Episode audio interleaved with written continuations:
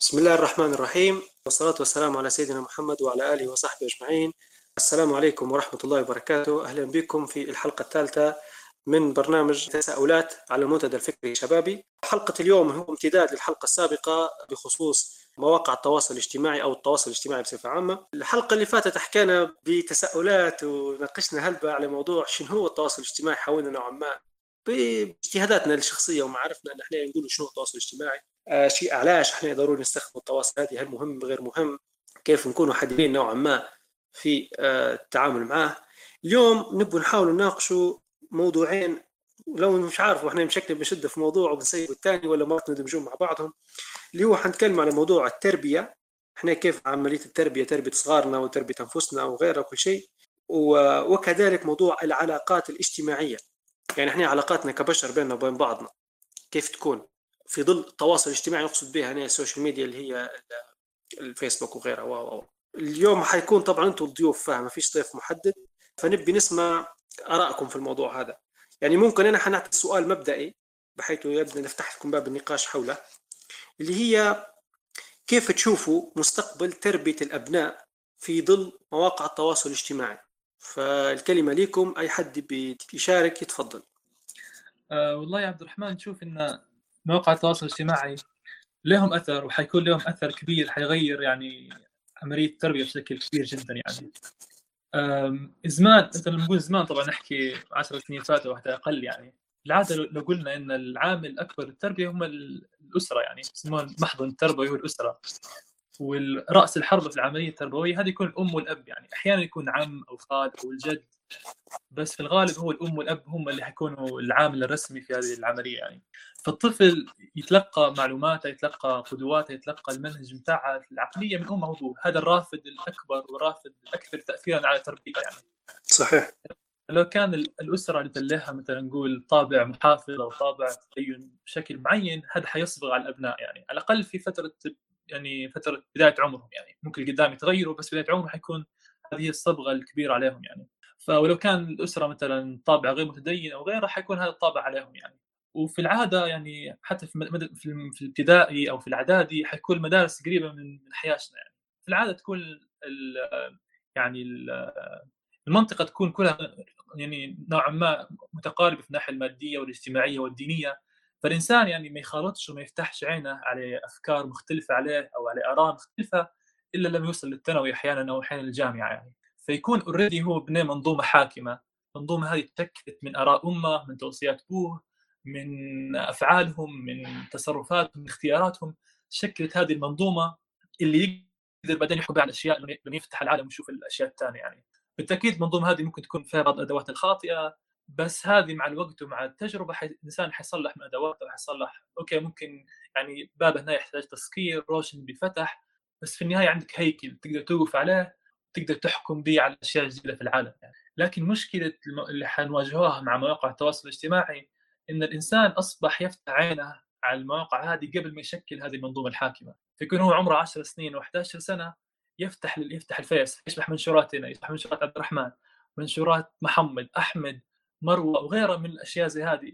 فيكون عادش يصبح الرافد الوحيد للتربية هو أمه وأبوه وعائلته اللي هي في العادة نفس الرؤية. بل يبدأ يتشكل هذه العجينة اللي قاعد هو طفل صغير يتشكل بعدة روافد. ممكن توجهاتنا مختلفة آرائنا ممكن تكون متضادة نهائي يعني. فهو في الصور ما يكونش عنده القدرة إنه يعرف يصدق أنا ويصدق أبوه ولا أمه ولا اللي يشوفها على الفيس ولا الفيديو في يوتيوب ما عادش يعرف هو. فيطلع في حالة من السيولة يعني. سيولة فكرية سيولة أخلاقية سيولة منهجية. ف يعني ما عادش يكون عنده يعني هيكل يقدر يبني عليه ويقدر يقدر يحسن منه في المستقبل يعني. فممكن نقع في نفس مشكلة يقع فيها العائلات اللي في الغرب أو أقل في أمريكا إنه يعني الأهل يقول لابنهم أشياء في البيت إسلام وربي ودين وكذا يمشي المدرسة يسمع أشياء ثانية مخالفة تماما. يعني نحكي نحكي هم هنا يخش من, ال pre-school يعني من عمر أربع سنين تقريبا.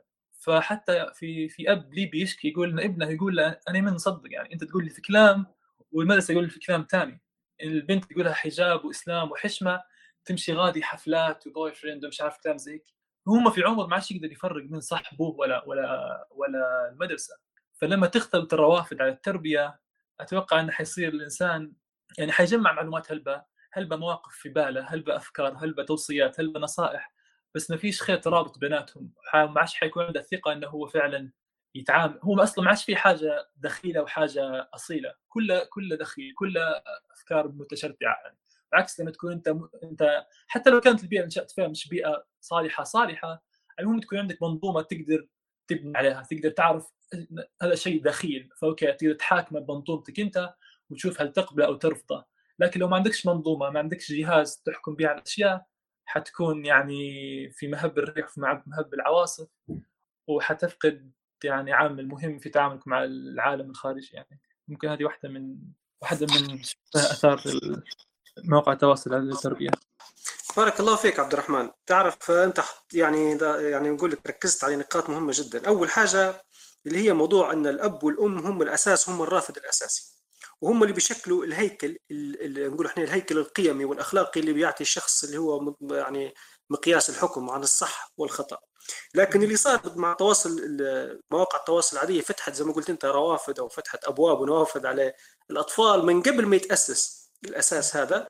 خلاها تتشكل عندهم عجينة هلاميه ما ما ما, ما عندهمش يعني زي ما قلت أنت السيولة اللي ما فيش هذاك الثبات.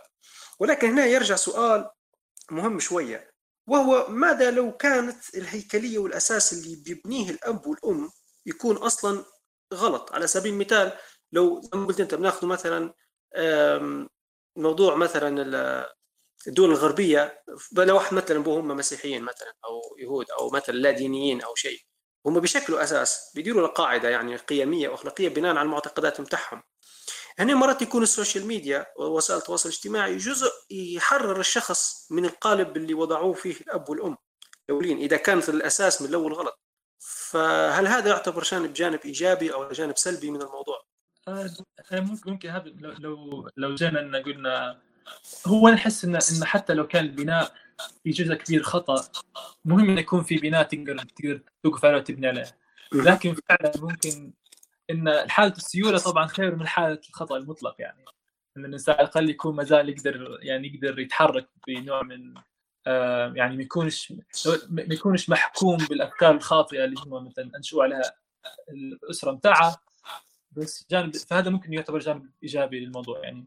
بس الجانب الآخر لو كانت الأفكار كويسة فنتمنى إنه يكون البناء كويس يعني بدل ما يكون حاله السيولة. يعني. إيه ممكن والله. هذا سؤال أي حد عنده مداخلة في الموضوع هذا؟ بس إحنا سرحنا بكم شوية. السلام عليكم. وعليكم السلام ورحمة الله. والله هي خلينا نرجع لسؤالك الأول اللي هو التربية في ظل السوشيال ميديا أو التواصل الاجتماعي. نديروا اعتراف بسيط أن المهمة التربية حاليا في القرن الواحد وعشرين ما هيش مهمة سهلة يعني. لأن الدنيا كلها مفتوحة على بعضها. يعني الإنسان زي ما قال عبد الرحمن قال إن الإنسان أو الطفل لقى نفسه في في هلبة آراء فمعاش عنده ومعاش عارف من الصح. هل كلام أبوه اللي يقول فيه صح ولا كلام المدرسة ولا ولا كلام الفيسبوك ولا كلام الإنفلونسر اللي يطلع له على الإنستغرام ولا كلام منه. فنقدر نقول إحنا بحاجة إن نخترعوا أو أو بحاجة إن إحنا نتبنوا هذه الكلمة نتبنوا آه، أساليب تربية جديدة. أساليب التربية لربما اللي آبائنا وأمهاتنا اعتمدوها هي نوعا ما كانت معتمدة على تلقين الحقائق. يعني مثلا أنت مسلم خلاص أنت مسلم. أنت تتحجبي. لأن لأن هيك مكتوب في الإسلام إنك انت تتحجبي هذه حقيقة خلاص ما عادش فيها نقاش. في حين إن توا في القرن الواحد وعشرين ما عادش تقدر تقول للبنت ولا تقول للولد آه، تقول للبنت آه، انت تتحجبي ولا تقول للولد مثلا آه، أنت مثلا ما, ما تصاحبش ولا ما تشربش ولا ما تديرش هذيك الحاجة. يبي يعرف الأسباب أو يبي تقنعه بشكل منطقي. فنشوف فيها الحل الوحيد إن إحنا كآباء مستقبلا يعني أو كأمهات يعني مستقبلا آه، تكون عندنا أسلوب الإقناع بالمحاججة أو بالحجج أو بالمنطق أو بالراشنال. يعني شني علاش هذه؟ أكثر من ان نقول لها لا كحقيقة يعني. هذه في نظري هذا الشيء الوحيد اللي ممكن يخطر في بالي إنه كيف ممكن إحنا نقدر نواجهوا الأشياء السلبية اللي ممكن تطلع في ظل وجود الأبناء في بيئة مفتوحة زي السوشيال ميديا. نفس الوقت أنتم جبتوا قصة ممكن تغير رأي الإنسان للأفضل. يعني مثلا حد يكون يعني مثلا القيم متاعه ما هيش أو مثلا يكون من ديانة تانية فلربما لربما آه، يتأثر بقيم تانية أو أو مثلا يتأثر بقيم الدين الإسلامي. مثلا ربي يهديه ويولي إنسان مسلم. أظن السيناريو هذا مش حيصير هيك على حسب ما أنا هيك نحلل يعني. السيناريو هذا مش حيصير إلا في إنسان هو أصلا اوريدي آه، متربي على على التحليل أو على إنه يدير آه، نقد لكل فكرة قدامه. فنرجع برضو لأسلوب التربية. أسلوب التربية لو نجو نقارن ما بين المجتمعات العربية والمجتمعات الغربية.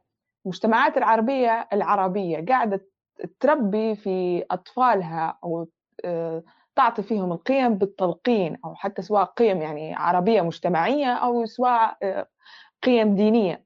فتقول له خلاص أنت هذا عيب هذا عيب. علاش عيب ما نعرفش؟ علاش حرام ما يعرفش؟ لكن تلقى في الأسر الأسر الغربية من هو صغير يناقشوا فيه الطفل.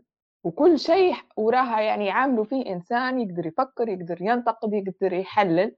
فبالتالي ممكن هو قدرته على أنه يتعامل مع مع السوشيال ميديا أو أنه يوصل لربما للحظة يقدر تقدر السوشيال ميديا تأثر فيه بشكل إيجابي وتعطيه قيم أفضل من القيم اللي عنده ممكنة بسبب طريقة تربيته في البيت يعني أو بسبب أسلوب حياته في البيت. هذا رأيي في النقاط اللي أنتم تكلمتوا عليها. بارك الله فيك صفاء يعني تو أنا لو بن بنعرج شوي على النقاط اللي ذكرتها زي ما قلتي التربية صعبة في القرن 21 هذا وإحنا نبغى أساليب جديدة. وحسب ما حكيتي اللي دويتي كلها يوصلنا لنقطة أساسية موضوع أنه لازم نعلم الصغار مهارة التفكير الناقد ال critical thinking بحيث أنه هو يبدأ عنده زي ما نقول إحنا القدومة والمسمار نتاعه المفتاح نتاع اللي شني اللي بيحلل به أي حاجة بتجي قدامه على السوشيال ميديا يعني هذه زي ما نقول إحنا اعطيناه التطعيم ال vaccine. بحيث أي حاجة بتجي من السوشيال ميديا بيحللها بشكل ناقد. فمش أسلوب التلقين. إحنا كنا في أسلوب التلقين. أحفظ دير كذا. وهذا يردنا لنقطة جوهرية شوية ممكن تبان شوية بعيدة عن السوشيال ميديا والتواصل الاجتماعي العادي كوسائل إلى موضوع التربية اللي هي موضوع المجتمعات الصحراوية يحكوا عليها. باهي. واللي هي زي ما نقول إحنا مجتمعات ال shame العيب اللي هي موجودة في الوطن العربي بصفة عامة وآسيا وكذا وغيرها.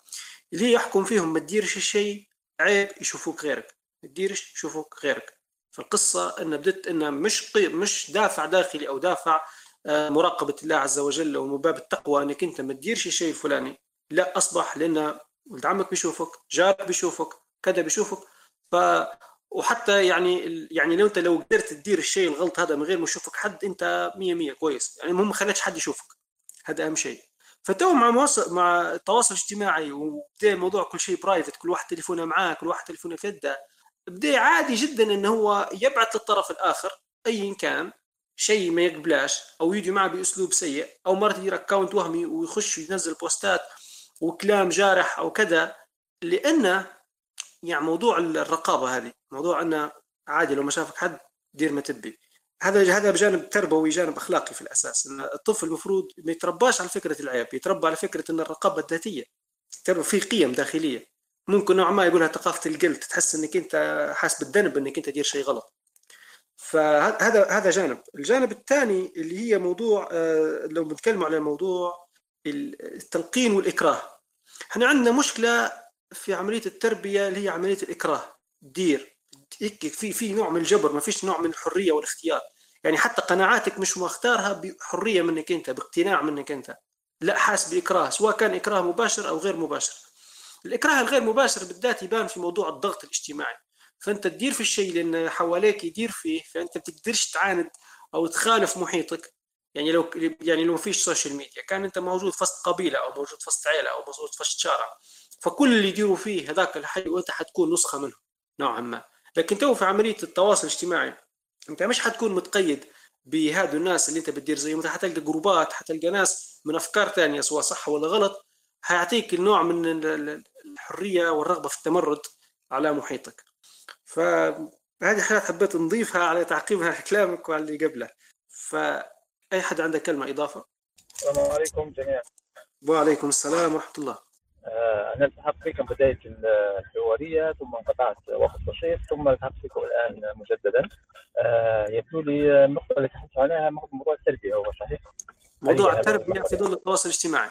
نعم موضوع التربية اللي هي اللي خلينا نقول البعض يسميها الفجوة ما بين المربي والمتربي. الفجوة هذه ثابتة بغض النظر عن الوقت.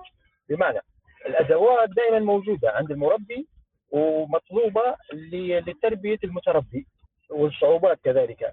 الفجوة ثابتة بمعنى أن لو قبل ألف سنة آه، كان فيه أدوات عند عند الأبناء أو الجيل الجديد. كذلك فيه أدوات عند المربي آه، في ذاك العصر يعني. ونفس الشيء ممكن نشوفه على العصر الحالي. يعني السوشيال ميديا الآن تعتبر أداة آه، ممكن للانحراف للأجيال الجديدة وكذلك أداة للمربين. يعني برامج كثيرة جدا يعني منشورة على الإنترنت و إلى اليوم فقط. يعني اليوم انطلق برنامج أكاديمية آه، الجيل الصاعد. النسخة الثانية برنامج آه، صراحة يعني طيب اراه آه، مستهدف الأبناء من تقريبا 12 سنة إلى 22 سنة. فهو هذا البرنامج بالكامل بالكامل معتمد على السوشيال ميديا أو معتمد على الأونلاين خلينا نقول يعني. ما فيش offline يعني. حتى المشرفين تاعين البرنامج في الغالب يعني منتشرين في عدة دول. فهذا جانب يعني. الأداة صحيح هي أداة آه، لو يعني في يد الأبناء آه، هي يعني تدفع في اتجاه ربما الهدم وكذا ولكن أيضا المربين لديهم ادوات هم ممكن يستثمروها فهي تبادل فجوه خلينا نقول إحنا ما بين المربي والمتربي في كل عصر وفي كل وقت. آه هذه نقطة. النقطة الأخرى فيما يخص موضوع الأجيال وكذا الناس المجتمعات بالعموم آه يعني من غير من غير الواقعي ربما ان تكون كل المجتمعات في كل مكان في كل دولة آه، على نفس المستوى من الوعي. دائما هناك فروقات نسبية. دائما هناك فروقات نسبية. حتى البعض يقول كلمة جميلة يعني الفرق ما بين المجتمعات المتقدمة والمجتمعات المتخلفة هو نسبه الناس الواعيه في المجتمع. نسبه الناس الواعيه في المجتمع اللي على وعي عالي يعني. وليس وعي المجتمع بالكامل. فعادة المجتمعات المتخلفة تجد أن نسبة الناس الواعيه فيه قليلة قليلة جدا يعني ربما مثلا مثلا 1% والمجتمعات المتقدمة تجد آه، نسبه الأفراد أو الشريحة الواعية مثلا 10% أو 20% تلقاهم في الغالب هم من يقود البقية. وهذه طبيعة المجتمعات ككل يعني سواء كان في الدول المتخلفة أو الدول المتقدمة يسموها يعني. فنحن لازم يعني نتصالح مع هذه الفكرة ون ونتقبلها. فكرة إن دائما الموضوع نسبة وتناسب. آه يعني في بعض الاحصائيات التشريعيه ناخذوها نحن مثلا لو بنقولوا آه نحن كليبيا وفرضا بناخذ مثلا أمريكا مثلا في موضوع التربية والقيم وكذا. تجد إن في جوانب آه كبيرة جدا يعني واصلين لمراحل متطورة يعني في أمريكا في موضوع التربية فرضا. من ناحية إدارة ومؤسسات ومخرجات و و آه لكن في شيء غريب تجد إن نسبة الأمن مثلا في ليبيا لو بنقرأها قراءة أمنية يعني هي عادة تكون آه، نسبة رجال الشرطة عدد رجال الشرطة إلى عدد الشعب. فتجد أمريكا أكبر بكثير يعني عدد يعني بمعنى أن لكل مواطن أمريكي تقريبا أنشد لكل 12 مواطن أمريكي تقريبا فرد الشرطة يعني رجل عنصر من الشرطة. طبعا الأرقام تقريبية أنا مش حافظها بالضبط صراحة.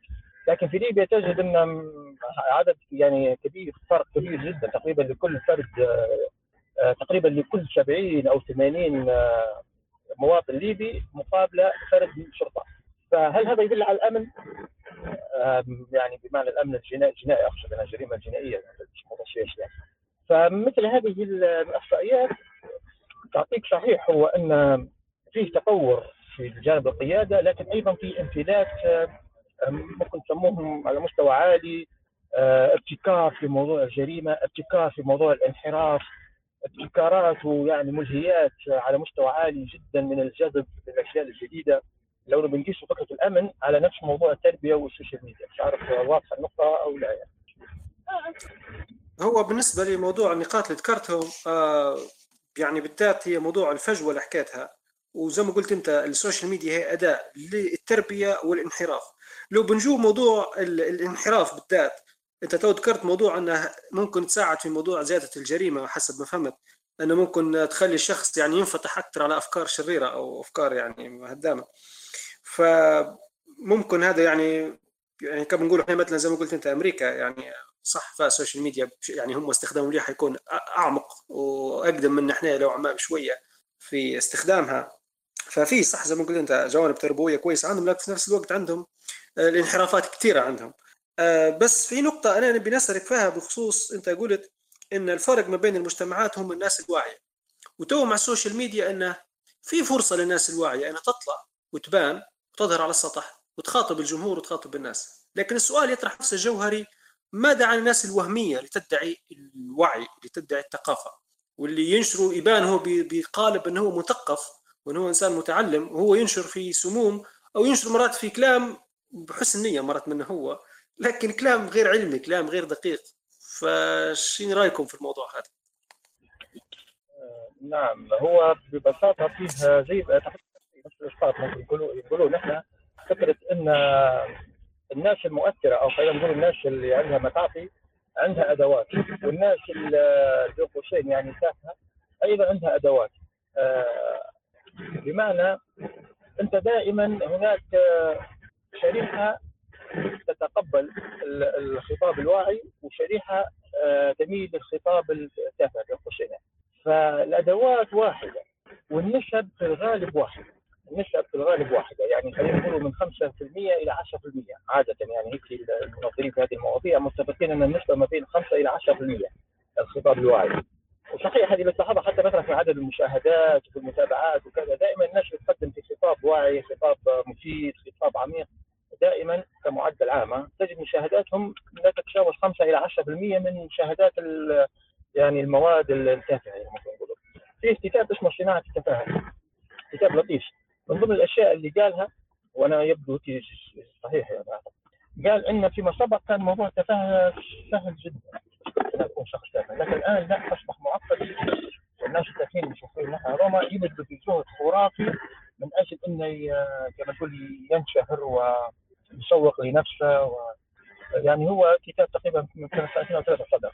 فهو يوصل فكرة إن آه إذا كانت تبي تقدم أنت المحتوى المفيد بتاعك تبي ينتشر فلازم تبذل جهد أكبر من جهد اللي فيه الشخص التافه يعني. لأنه هو في الغالب عرفت يركض حول ما يطلبه المشاهدون مثل ما نقول. فمهمته صحيح صعبة جدا يعني في المحيط اللي موجودين فيه نحن وعدد القنوات وعدد المشاهدات وعدد النواشر أصلا على ال social media وغيرها. ولكن مهمته صعبة جدا ولكن مهمة. من يقدم محتوى مفيد حتكون أصعب. فبالتالي أيضا لازم نحن نتقبل فكرة إن آه يعني مثلا 10000 مشاهدة لمحتوى مفيد في الغالب تكون أعمق وأكثر صلابة من مليون مشاهدة لمحتوى آه، غير مفيد محتوى غير غير آه، يعني محتوى خلينا نقول تافه بمعنى آخر ممكن فكره ونختم إن ال 10 مليون لو تحطهم في كفة وتحط ال 10000 في كفة اللي تابعوا في محتوى مفيد في الغالب حترجح كفة ال 10000 من ناحية يعني في نهضات الأمم في نهضات الدول هي يسموا فيها في علم الاجتماع الكتلة الحرجة أو الكتلة الصلبة. آه يعني لو مثلا أنت تشوف محاضرة مفيدة وقيمه تجد فيها مثلا 100 إلى 200 شخص. وتجد مثلا حفل غنائي آه فيه مثلا 80000 أو 100000 آه فثق وتأكد أن ال 100 أو ال 200 اللي موجودين في المحاضرة المفيدة هم اللي حيقودوا ال 100000 اللي موجودين في في الحفل الغنائي وكذا. ال ألف اللي يملوا في مدرجات الحفلات الغنائية آه، في المباريات في كذا كذا كذا. هم في الغالب ليس لهم قيمة تذكر لا في يعني في صعود الأمم والدول ولا في ولا, ولا في مراحل هبوط. ليس لهم قيم في الغالب يعني. القيم يعني المعول على شريحة ال 5% أو 10% يعني هيك إن شاء الله ما نكونش توسعت شكرا جزيلا أنا متابع معكم. بارك الله فيك أخوي تميم وشكرا هلبا. يعني آه، أنت عرجت على نقطة جوهرية جدا في موضوعنا اللي هو موضوع صناعة التفاهة والتفاهة بصفة عامة. ف واللي أنت زدت بعدين بروحك أكدت على موضوع انه مهما كانت التفاهة باينه وظاهرة وكل شيء وتغيير الأرقام بالملايين للمتابعين وغيرها حيكون في ديك الكتلة الحرجة اللي آه، زي ما يقولوا لا, لا يضرها من ضله ف فالكتلة الحرجة هذه موضوع أن الناس لو كان عندنا زي ما يقولوا إحنا يقول لك الأمم مرات يقودها 2% من الشعب. مش لازم يكون يعني يعني يعني تفكرت مرة اللي هي المقولة اللي قالتها جولدا مائير خاصة تو نتكلم عن موضوع الأقصى وفلسطين قالت بمعناه أن براو مش حيتم تحرير المسجد الأقصى إلا لما يبدو المسلمين يصلوا في صلاة الفجر زي ما يبدو يصلوا في صلاة الجمعة. هذا يبان هيك إحنا نفهموه انه يعني هذا صح هذا المفروض يعني إحنا باش نحرروا المسجد الأقصى لازم يعني حنوصلوا للموضوع هذا. هذا إحنا نتمنوه ونتمنى والله ماذا بينا كل الناس تبدا تنوض صلاة الفجر ولكن الجملة هذه فيها فخ وهو يحبط الناس إن معناها مش حنقدروا نديروا تحرير ولا يصير يعني تحرير هذا كله إلا مبدأ كنا نقول لك ال 100% و 90% من الناس تولي 100% صالحة. وهذا غلط. مش مش مش صحيح. مرات ال 20 أو 30 أو 2% ويكونوا صال يعني صامدين وكذا يقولوا حيكون هم مهم ليهم التاثير الكبير. فمفروض ما نقعدوش في طايحين في فخ إنه لا مش حيصير التغيير إلا لما 50 أو أكثر أو 60 أو 70% الناس هذا صالحة. فهنا مرات حتى الواحد يصيب الإحباط. في موضوع التربية. أنا ممكن طلعت شوية على الموضوع لكن حبيت نعرج على فكرة إن التفاهة وال social media ودورها على التربية. طبعا لو حد بيضيف على الموضوع هذا نزيدوا تعقيبين هيك على موضوع التربية وبعدين بندخل في موضوع العلاقات الاجتماعية وفي هلبة كلام حينقال في العلاقات الاجتماعية. فأي حد بيضيف تو في موضوع التربية. آه هو أنا نبي نقول بس آه أستاذ تميم علق آه على الفجوة ما بين اللي هو الجيل آه الأباء والأمهات وجيل الأبناء يعني المربي والمتربي. السؤال تو اللي يطرح نفسه كيف ممكن نسكر الفجوة هي؟ هذا هو السؤال. ف أول حاجة أظن أن الآباء والأمهات هم بحاجة لتربية أنفسهم هذه أول حاجة. لأن مهما كان حتى إحنا مثلا كجيل يعني إحنا أعمارنا أعمار آباء وأمهات يعني 25 26 27 28 يعني إحنا اللي الجيل اللي المفروض يربي الجيل اللي بعده. فنشوف فيها إحنا في الأول محتاجين إن نسلحوا أنفسنا بشني ممكن نسلحوا أنفسنا كيف إن نديروا الكلمة بالعربي راحت لكن how to spot ال defects كيف إن إحنا نميزوا العيوب أو كيف نميزوا الأضرار ال social media هذه أول حاجة. يعني نعرفوا شنو هي الحاجات اللي ممكن تضرنا إحنا وبالتالي ممكن تضر أبنائنا. يعني يخلق عندنا وعي. بعد ما نعرفوا المشكلة هذه ونحددوها شنو هي نبدو نتجهوا إن إحنا نسلحوا نفسنا بالأدوات والأساليب. ف... ف... فنقدر نختصرها في الوعي شن هي الأضرار وبعدين اكتساب العلم اللي يخلينا آه، نتجاوز الأضرار هذه أو على الأقل نخفف من من أثرها لأن لا يكلف الله نفسا إلا وسعها. يعني مستحيل إنها مثلا آه، حتربي أبنائك 100% بأساليب كلها صح من أول مرة. فالوعي والاكتساب المعرفة ومن ثم التطبيق والتجربة و... وكل مرة التحسين يعني. هذه نشوف فيها ممكن أحد الوسائل اللي ممكن تسكر الفجوة هذه. بارك الله فيك صفا. أه تعرفي في نقطة تو حبيت نركز عليها أنت قلتيها أن في موضوع الفجوة باهي. أه الموضوع الفجوة اللي هي مرات بيخلي الواحد يتساءل هل أنا لازم نسكر الفجوة هذه؟ يعني على سبيل المثال إحنا تو نقول إحنا جيل نتكلم عن نفسي جيل التسعينات بداية التسعينات. تو جيل جديد وإحنا ما بعد الألفينات 2005 2004 و2010 إحنا مثلا على سبيل المثال في زماننا كنا نتفرج على رسومات معينة وحاجات معينة هم تو خش عليهم شيء جديد بكل. وإحنا كنا نستخدمه في حاجات هم تو يستخدموا في تطبيقات وحاجات إحنا ما نعرفوهاش. هنا واحد يطرح يطرح السؤال هل واجب على ولي الأمر أو الأب أو إحنا الكبار مع أخوتنا الصغار إن إحنا نضطروا نضحوا من وقتنا وننزلوا نتعرفوا هم أصلا شنو قاعدين يديروا؟ شنو اللي صاير جديد في علمهم يعني كنا بننزلوا عقولنا وننزلوا نشوفوا الواقع من عيونهم هم. وهل هذا لازم وشيء أساسي؟ وإلا انه لا إحنا ممكن ما نضطرش ننزل للمستوى هذا بل إني نحط مثلا معايير أساسية أو نعلمهم قيم أساسية ونخليهم. وزي ما قلت انت في نقطة حتى مهمة جدا اللي هي مع مع تو العالم كله تدوي تربيه تربيه تربيه يصير ضغط على الأب والأم انه هو لازم يكون مثالي والمثالية أو طفلك تربيه بأحسن أدوات تربية. الوقت ضيق.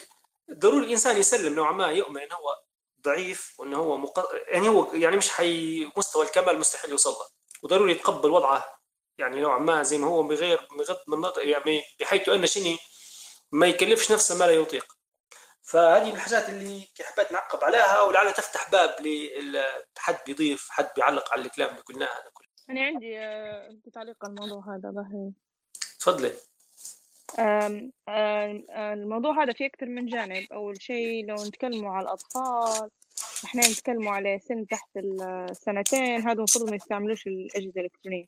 يعني الفائدة من ال social media المفروض تكون للأهل في طريقة التربية.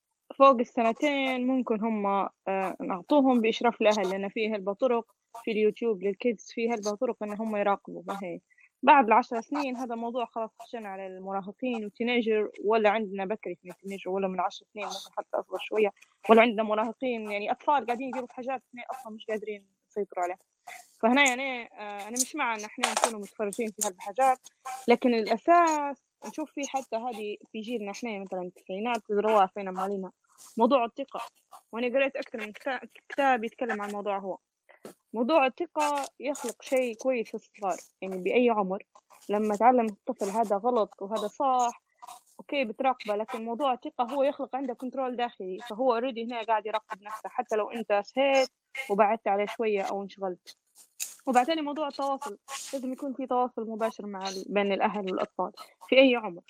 لأن آه لما عيلك يكون مثلا أنت مشغول وهو مشغول وأنتوا طول الوقت بعاد على بعضكم هنا حتصير مشكلة تواصل أكيد يعني ما نشكوش حتى فيه فديما لازم يكون في وقت الأهل مع صغارهم وقت وجبة معينة. يعني إحنا وصلنا آه لما قام سفرة الماكلة لازم كل واحد موبايله في إيده.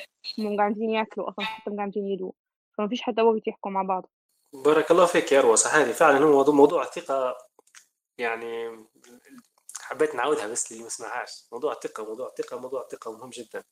وشيء ثاني آه آه تو انت عرفتي شوي عليه وأنا بكري كايش عارف ممكن اللي مش متابع آه بروفايلي ولا حاجة. كنت متكلم عن موضوع المفاهيم الغلط وموضوع إن كيف الآباء والأمهات في حاجة فاقدينها في عملية التربية. اللي هي موضوع إن يعتقد إن دوره كمربي انه هو يوفر الماكلة والشراب واللبس آه، والحوش والسكن والأشياء وأرفع مدرسة أروح به كذا انه هو خلاص أنا درت اللي عليا أنا أحسن مربي أنا خلاص. بعدين يصطدم. أو بيتفاجئ بالمشاكل النفسية اللي عند الصغار أو يعني يعني يعني في شيء غلط صاير. مش عايشين الحياة السليمة.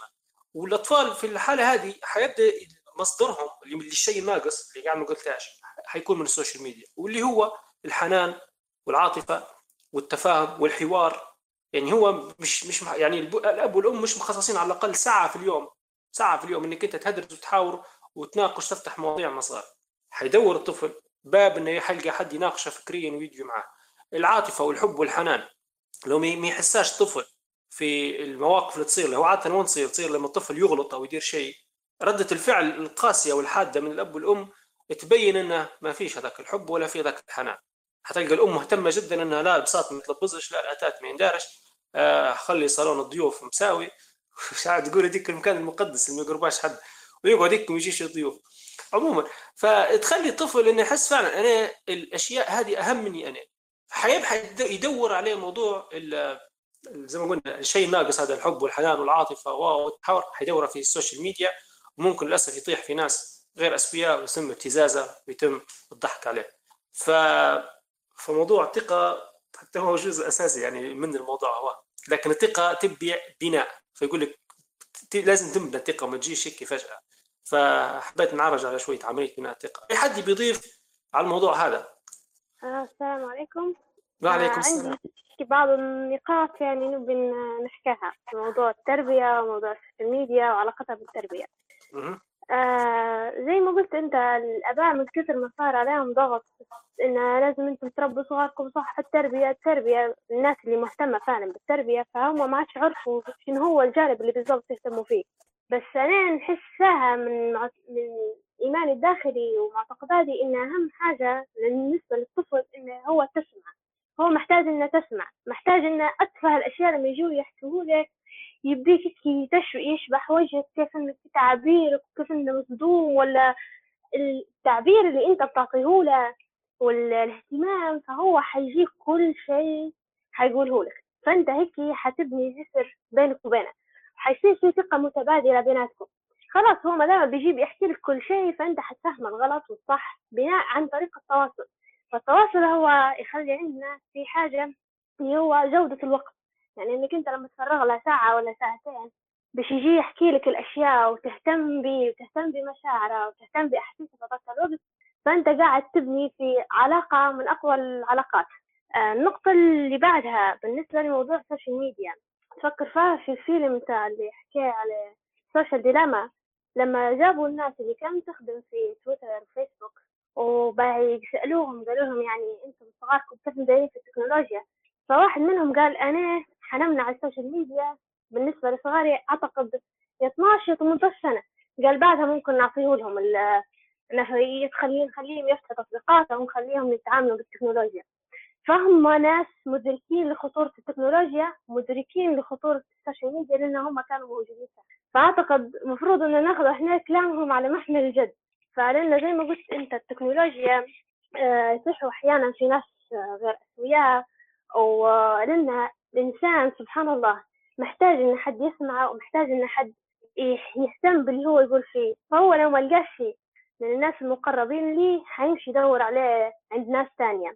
فأعتقد لو الآباء والأمهات اهتموا بجودة الوقت واهتموا بأن هم يسمعوا صغارهم حيبنوا أحسن علاقة. بس هذا هو النقطتين توا متذكرتهم شكرا. بارك الله فيك يا هاجر تعرف نقاط مهمة جدا وأكثر حاجة أنا اللي لفتت انتباهي موضوع جودة الوقت ومعرف quality of time هذا فكرني بكتاب ألفا جاري تشابمان اللي هو لغات الحب الخمسة. لغات الحب الخمسة الفكرة بتاعها إيه. باختصار لك إيه عارفك كذا قريتي من غادي. إيه فيتكلم على إنه كل إنسان عنده لغة حب خاصة به لو كلمته بها حيجاوب معك وحيتملى خزان الحب عنده. طبعا هذا هو دايره هو اخصائي علاقات زوجية بين يعني بين الرجال والنساء ولكن في نفس الوقت يطبق هذا نفسه على الأطفال. فمع أي حد يعني. فأنت لو تبي الطفل يحبك أعرف لغة الحب متاعه هو شنو. فهم يقسمهم إلى خمسة حاجات اللي هي كلمات التقدير والثناء آه، جودة الوقت آه، الهدايا والتواصل آه، الأعمال الخدمية والتواصل البدني. فالطفل يبان عليه لغة الحب الأساسية متاعها من طريقة لعبة.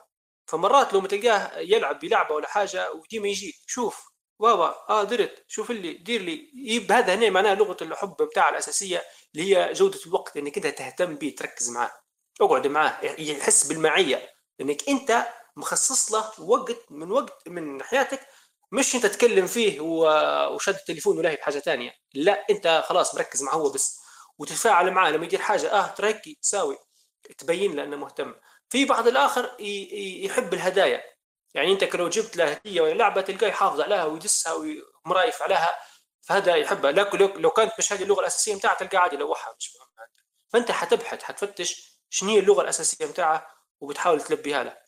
واحدة من الحاجات الأساسية أعتقد تمشي مع كل الأطفال اللي هو التواصل البدني التربيت على الرأس الحضن اللعب حتى التعافر معاه الطفل يحب الحاجات هذه.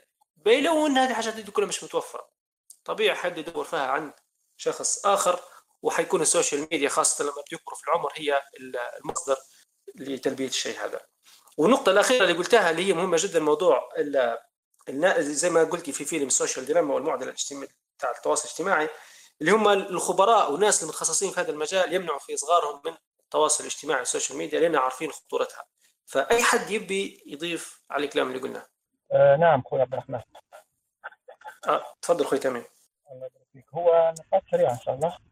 آه النقطة الأولى هي الأخت اللي سألت على موضوع التربية والتحديات والفجوة كيف نخلي الفجوة ضيقة جدا أو نخلوها صفر بين المربي والمتربي. هي هذه النقطة اللي حاولت نأكد عليها أن في كل وقت وفي كل عصر هناك نسبة 5% ينجحون في أن يجعلوا هذه الفجوة صفر ما بين المتربي والمربي. يعني سواء اليوم مش 100 سنة أو قبل 1000 سنة دائما هناك 5 أو 10% من الأسر آه، ينجحون في ردم هذه الفجوة. وال 80 ل 90% يفشلون عادة وهم في الغالب يكونوا تبع لل 10% اللي ينجحوا. آه هذه نقطة، النقطة الأخرى آه الأخت اللي ذكرت آه الكلمة بتاع المعضله فكرة إن هم يمنعوا أبنائهم وكذا. هو الفيلم في حين أذكر إن بدايه باقتباسه لا أذكر صاحبها يعني أنه لا يدخل شيء ضخم حياة البشر من دون لعنة. هذه كانت آه بمعنى إن ال social media آه شيء ضخم وغير الآن البشرية وكذا ففيه جانب مظلم. فنحن يعني مطلوب منا أن نحاول قدر الإمكان نستفيد من الجانب الجيد و آه، نبتعد عن الجانب المظلم هل الكل حينجح؟ لا غير صحيح. هل الغالبية سينجح؟ لا غير صحيح. في اعتقادي الغالبية سيفشل. ولكن من سينجح هم أيضا الخمسة أو العشرة في المية اللي هم هم من سنن من السنن الكونية إن دائما هناك 5 أو 10% ينجحون من من من باقي النسبة يعني من كل 100 تقريبا. فكذلك ال social media هناك 90% حيفشلوا في الاختبار وهناك 10 أو 5% آه، حينجحوا آه، في الاختبار. نعم، بارك الله فيك تميم. آه، بارك الله فيك صحيت هذا موضوع نسبة النجاح والفشل تبان مخيفة شوية لما واحد يتكلم على موضوع يعني هل كنا نخش إحنا في عملية مراهنة أو قمار أن إحنا هل آه okay حنخش على ال social media نحاول نسيطر عليها لكن نسبة نجاحنا حتكون 5% لأن إحنا حنكونوا منهم. فموضوع مرعب مرعب جدا صراحة. ف أنا تو حنفتح الباب لأي حنعطي تعليق أخير حول الموضوع. هذا بعدها حندخل شوي على موضوع العلاقات الاجتماعية. ممكن نضطر نمشي فممكن بسرعة سريعة إن شاء الله كيف نمشي. تمام. آه، نتكلم عن موضوع الضغط اللي جاي على الأهل من ناحية التربية. فانا نشوف إن واحدة من واحدة من أسباب الضغط هذا إن نقصان دور الشيخ والمدرس والعم والخال والمجتمع. لو كان المجتمع بشكل عام هو داعم للأخلاق داعم للقيم هذا حيسهل موضوع الأهل. لو إن الأهل قصروا في حاجة معينة حيصلحها عمه حيصلحها شيخه أو أستاذة مدرسة. بس لو كان المجتمع نفسه اصبح إنه هو اللي يعني الموجود في المجتمع هو يعارض بل يضاد فعل الأهل فلا يصير الضغط هنا يزيد الحمل على الأهل اللي ممكن يوصل لدرجة إن هم يعني ما عادش يتحملوا يعني. الشيء الثاني إن يعني إن فكرة إن إحنا كبشر نقدر نغير نقدر نغيروا البرمجة للأهل برمجوها لنا يعني لو الأهل قصروا في تربيتنا هذا ما يعنيش إن هذه سبلة إن إحنا خلاص يعني آه، ما عادش نصلح من روحنا. لا لو إنهم أهلك انشوك تنشئه طيبة هذه نعمة من الله عز وجل وهذه دفعة كبيرة لحياتك. بس لو إنه كان في نوع من التقصير سواء كان هذا حد جهدهم أو كان لتقصير منهم فالإثم عليهم أو التقصير منهم بس واجب عليك إنك أنت تصلح هذا التقصير. الانسان لما يبلغ يبلغ البلوغ أو شيء خلاص يبدأ هو مسؤول عن نفسه يعني. فهو ينبغي إنه هو يعرف هو وين واقف وش الناقصة وش عنده وش ما عندهاش وبعدين يطلب وسائل تربية. لو لو لقاهاش في أهله يطلبها في أصدقائه في شيخ مربي في أستاذ أو حتى بنفسه يعني. ف... فالجميل إن إحنا مش حنقعد وخلاص محبوسين بال... بالقيم اللي الاهل أعطوها لنا. الإنسان ممكن يغير نفسه ممكن يعيد برمجة أخلاقه وشخصيته بشكل عام يعني. شكرا جميعا. الله يبارك فيك. وكانت اضافتك الأخيرة دي جميلة جدا. بارك الله فيك. خاصة في موضوع الشيخ والمربي والمحيط والعم والخالة والجد والجدة. لو كانوا مهناش فعلا حتبدأ العملية صعبة جدا وحمل ثقيل على الآباء والأمهات. والنقطه الأخيرة اللي تكلمت عنها هو طبعا إضافة لها لو كان المجتمع عكس ذلك ربي يصبر خلاص موضوع صعب جدا. فبارك الله فيك بارك الله فيك جدا. الله يسلمك يلا مع السلامة إن شاء الله. مع السلامة عبد الرحمن. حاليا تو نبغى ننطلقوا آه، لو حد طبعا بيضيف شيء على موضوع التربية. هو راح موضوع واسع لكن عادي. يسعى الجميع لو حد بيضيف. السلام عليكم. صوتي واضح مش واضح؟ واضح واضح. رشا تفضلي. أنا متأخر بس حبيت نضيف إضافة يعني. آه، أعتقد أن يعني التربية يعني جزء كبير منها بالذات موضوع الإنترنت وال social media. آه له علاقة ببناء الوعي بناء الوعي في الطفل في حد ذاته بناء القدوة. يعني نحن نكون في حد ذاتنا يعني كأشخاص كأباء أمهات أخوات ولا إخوة قدوة في تعاملنا مع الإنترنت مع كل شيء في حياتنا في إدارتنا ليه الطفل في حد ذاته حيتعلم يعني حتكون هو الطفل يعني كل شيء يقلد في الأب والأم من هو صغير يعني ويقلد في المحيطين. لما يكون مثلا الأب والأم متعودين من هم صغار معودين صغارهم إن هم حياتهم مدارة بشكل جيد واعيين. مثلا لما نشوف مثلا مثلا يشوفوا فيلم وثائقي ولا ولا برنامج ولا فاتحين حاجة على النت فهم مثلا يشوفوا الحاجة هذه يقولوا لها هذه صح أو غلط. آه أوكي هنا في مغالطة مثلا من ناحية دينية أو من ناحية علمية. هو الشخص الطفل حيبني عنده من هو صغير الوعي. الوعي هذا يمكن يقعد يستمر معي اللي هو كبير يعني حتى مثلا غياب الأب والأم في حالة غيابهم. موضوع الثقة يعني ممكن يعني مثلا كان بوفاة الأب والأم يختفي يعني. ف لا بناء الوعي وبناء الأسس يعني التربية الإيمانية الواضحة الطفل وهو صغير يخليه يستمر وي... ويستمر في الوعي هذا وفي إدارة ذاته يعني. فإدارة كل شيء يعني في طريقة الأب والأم في إدارة حياتهم تنعكس بشكل تام يعني على أطفالهم. وهذا شيء يعني شفته يعني بشكل يعني واقعي مجرب من أقارب يمكن. فهذا هو يعني أن نبني في الطفل الإدارة والوعي إنه هو يتعلم كيف يدير حياته كيف يدير الأشياء اللي تصدر عليه من برا كيف يكون واعي ما يكونش يعني مغيب. أي شيء يعني نت يستمر فيه مثلا يفتح أي شيء عادي social media وحتى في حاجة ثانية اللي هي الفترة الماضية طلعت عليها بسبب يعني عندنا عندنا صغار يعني في العائلة قاعد هلبة على اليوتيوب فاضطريت نبحث عن الموضوع فطلع إن في يعني في دراسات على ال screen time الوقت المحدد لل screen time اللي هو الشاشات الشاشات سواء كانت يعني انترنت ولا iPad ولا تابلت ولا تلفزيون يعني فيعني طلعنا كل شيء محدد يعني هذا انه هو اثر على. على وعي الطفل عنده آثار جسدية نفسية كل شيء يشوفه الطفل. فمن عمر عمر السنتين تقريبا ممنوع إن الطفل يشوف يشوف أصلا أي شاشة. يعني يفضل إنه ما يشوف أي شاشة لا شاشة تلفزيون ولا آيباد ولا أي شيء. بعد السنتين إلى عشر سنين مسموح بساعة فقط يوميا إنه هو يوقف عليها يعني أو يشوفها. من العشر سنوات إلى يعني ال 18 سنة ممكن آه، سنة آه، ساعتين فقط. وهذا الشيء يعني غريب ما أعتقدش إنه في حد يعني قادر يعني هذا الوقت إنه هو يطبقه بس بس بعد درسوا يعني علماء نفسيين علماء آه، في الأحصاب درسوا الآثار هذه كل سنة يعني ما كل ما يجيله تحديد يزيد ينقص الوقت. قبل كانوا يقولوا إنه مثلا من 10 سنوات ل 18 سنة تقريبا أربع ساعات مسموح. تقريبا آخر تحديد قالوا إنه ساعتين بس. فيعني الشخص يكون واعي ويتابع كل شيء يأثر عليه حيأثر بشكل كبير على الطفل بتاعه وعلى حتى المحيطين. هذه إضافتي بس. بارك الله فيكم. بارك الله فيك رشا. والله نقاط جميلة جدا. تعرف إني قعدت نكتب في الورقة ما عرفت نركز لكن والله كلها جميلة. خلينا بندير تعقيب بسيط يعني اللي ممكن تو انضم لنا مؤخرا تو اللي هي نقطة بناء الوعي في الطفل. في تعليق آه، تفكرت زمان لما كنا نتفرج على الرسوم ونقعمزوا طبعا أنا عندي اخوت أكبر مني فكنت زمان صغير أتفرج فكنا شين كانت العملية عملية المشاهدة تكون عملية مشاهدة جماعية. يعني الكبار والصغار والأب والأم كنا نتفرج على حاجة واحدة. مش زي توا انت تتفرج ما حدش يتفرج معك. ما فيش حد يعطي معك الفيدباك أو التغذية الراجعة أو التعليق أو التعقيب. فزمان لما كنا نتفرج على الرسومات وكانت تكي تبان لقطة غريبة وكذا فأخوتي كانوا يعلقوا. ها هذه مرسومة رسم وهذه مش عارف شنو. فهنا يصير نوع من نقول إحنا إضافة للوعي وأنا نتفرج.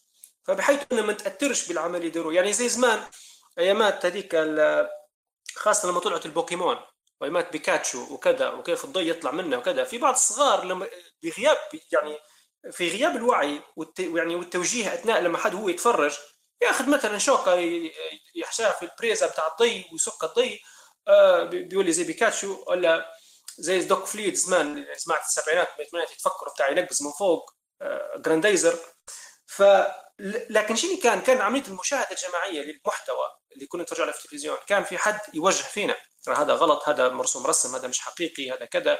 وبعدين يروح يشرحون يديرون ورقة ويرسموا يقول ها شفت كيف تغيرت الحاجة فنقتنع إن هذا لو رسم ماهوش حقيقي. هذا كمثال بس لعملية الوعي اللي يصير إن دور الأهل في انه يديروا الشيء هذا. آه، أيضا في موضوع التربية الإيمانية. التربية الإيمانية وكذلك أنت ضفتي شيء مهم جدا وهو موضوع إدارة الوقت وتنظيم الأهل لوقتهم. يعني لو كان الطفل من بداية يومه هو يومه حايس مش عارف شو بيدير. وما عندهاش جدول زمني انه بيدير هذيك الحاجة وبيدير اللي بعدها وبعدها. هذا طبعا من وين بيديرها؟ زي ما قلت أنت نقطة التقليد.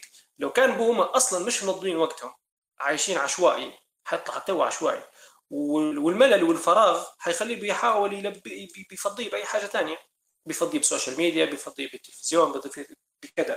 وبعدين أنت ركزت على نقطة screen time اللي هي الوقت المسموح. وهذا طبعا تكرر حتى حكينا عليه.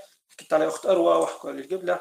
موضوع انه العمر المناسب للطفل يشاهد فيه ممكن اهم أهم معلومة ممكن يطلع بها حد متابع لنا لمدة اليوم اللي يراه ما قبل السنتين المفروض الطفل ما يتعرضش لأي شاشة ما يشوفهاش بكل سواء كان تلفزيون سواء موبايل ومن بعد وكذلك من سنتين للعشر سنوات قالت ساعة ومن 10 من 10 سنوات ل 18 سنة ساعتين تحدي كبير جدا أعتقد آه، مش من السهل السيطرة عليه. ندخل تو في موضوع آه، العلاقات الاجتماعية. في مشكلة لاحظناها في يعني ممكن لاحظتوها كلكم كيف الناس تتعامل مع ال social media ك في موضوع العلاقات الاجتماعية خاصة في المناسبات في الأحداث الاجتماعية. مثلا موضوع يعني حالة وفاة أو حالة فرح أو حد نجح أو حد كذا يبدو الناس تلوم في بعضها إن كيف والله ما علقليش أو ما عزاش أو ما هناش في خلال ال social media طبعا ما بعتش تعليق أو ما دارش react أو ما دارش كذا فينقلب الموضوع إلى عداوة وبغضاء حقيقية على أرض الواقع. من ممكن يحكي لنا قصة صارت معاه في الموضوع هذا؟ أه شخصيا ما صارتش معي لقطة زي هذه مثلا تاع حد لام علي علاش ما عزيتش أو علاش ما باركتش أو حاجة زي هذه. لكن فعلا آه، حياتنا الاجتماعية أو خلينا نقولوا المباركات والتعزيات خدت شوية طابع بارد خلينا نقول الكلمة هي فما عادش فيها هذيك. ما عادش فيه هذيك المشاعر فمثلا تشوف حد مثلا توفى له شخص أنت توا في اللحظة هذه في الساعة مثلا تسعة.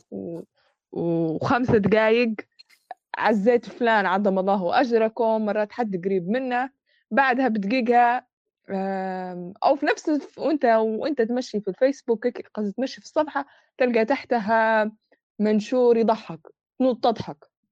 ف ما نعرفش خلقت ال social media الجانب اللي نبي نتكلم عليه خلقت ال social media في العلاقات الاجتماعية نوع من السطحية.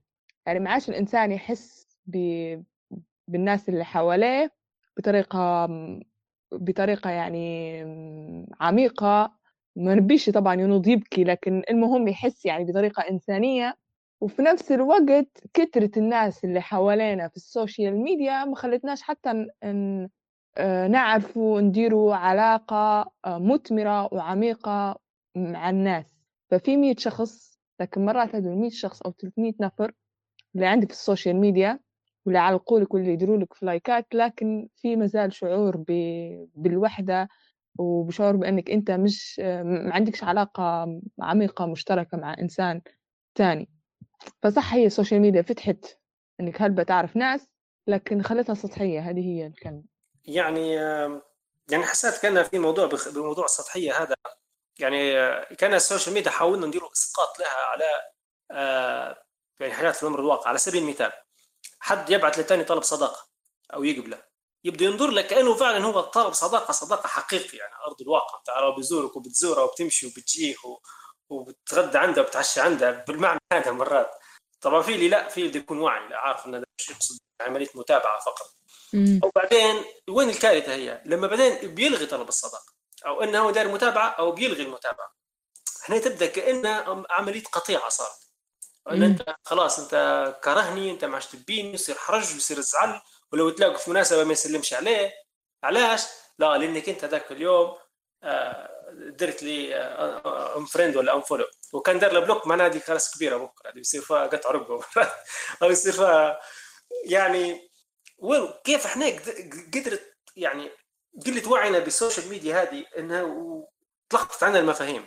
أصبحنا نسقط اللي يصير في السوشيال ميديا كأنه هو فعلا حقيقي على أرض الواقع. هل هذا ليه ليه تبعات؟ هل هذا ليه جذور إن إحنا كيف وصلنا للنقطة هذه؟ ما أعرفش. هو فعلا إن هم في تصير مواقف زي هذه. ما نعرفش هل هي تختلف من شعوب إلى شعوب أخرى ولا لا؟ ما ما نعرفش. يعني ما جربتش مثلا صارت لي اللقطة مع واحد ولا واحدة ليبية في نفس الوقت نفس الموقف مثلا صار مع حد من دولة تانية أو من ثقافة تانية. وتختلف من من إنسان لإنسان أو من سن لسن. يعني نذكر من أسبوعين تقريبا حد زي هذه شفت منشور لشخص يعني يعني عمره في, في الأربعينات في الخمسينات حاجة زي هذه. فهو كاتب منشور فت لي نظري كاتب منشور بمعنى أنه كأنه هو حاسب هو هو كأنه حاسب إنه لما حد يدير له comment أو ما يديرلاش كومنت أو يدير له like أو ما يديرلاش أو يدير له مثلا فرضا dislike أو حاجة زي هذه يعني علق له بطريقة ما على على منشورة فكأنه آه، كأن الموقف هذا صار له في الأرض الواقع ف... فالمنشور ك... المنشور كان موضح إنه هو فعلا خذ موقف من الشخص اللي اللي ما باركلاش أو ما عزاش على على السوشيال ميديا. فتصير هي تصير حسب كل حد ونظرته فما نقدرش نعمم يعني ما نقدرش إن نقول فعلا كل الناس هيك يحسبوا فيها وما نقدرش نقول انه لا لا ما تصيرش. تصير. ما أعرفش لاش لك. هو فعلا هي تصير لكن تو في مثل موضوع ثاني موضوع مثلا على سبيل المثال التواصل عن طريق الماسنجر أو التواصل عن طريق يعني نصي هذا تليجرام واتس وغيرها إنه تعودنا شيء نبعث رساله ونبو الرد في ساعه نبعث رساله نتوقع انه يرد عليه في ساعه لو ما ردش عليه في ساعه هو متجاهل وكذا. هو شنو صاير؟ هو إحنا صارت اختلاط ما بين التواصل الحقيقي. أنا واقف قدامي بنادم آخر نحكي معاه وجها لوجه. طبيعي جدا الإنسان لما يوقف يتكلم في حد قدامه على أرض الواقع ندوي معاه عيني في عينه يتكلم فيه يقعد ساكت يردش علي. طبيعي بنضايق خير هذا. نكلم فيك رد. هذا طبيعي في ارض الواقع إحنا إيش أسقطنا المثال الواقعي هذا اللي أنت واقف تتكلم في شخص آخر قدامك. تمام؟ على الماسنجر أسقطناه على كذا اللي هو أصلا واقعيا غير طبيعي. هو أصلا مرات يجري في سيارة يكلم في حد ماشي صار له موضوع صار له كذا. إحنا هذا ما نشوفوش فيه. إحنا لا نبو تو ترد علينا. إحنا نبو تو يعني صايرنا زي ما نقول إحنا مش قادرين نفصلوا ما بين إن هذا راه وسيله تواصل الواقع بتاعها إن هذا شخص في مكان آخر.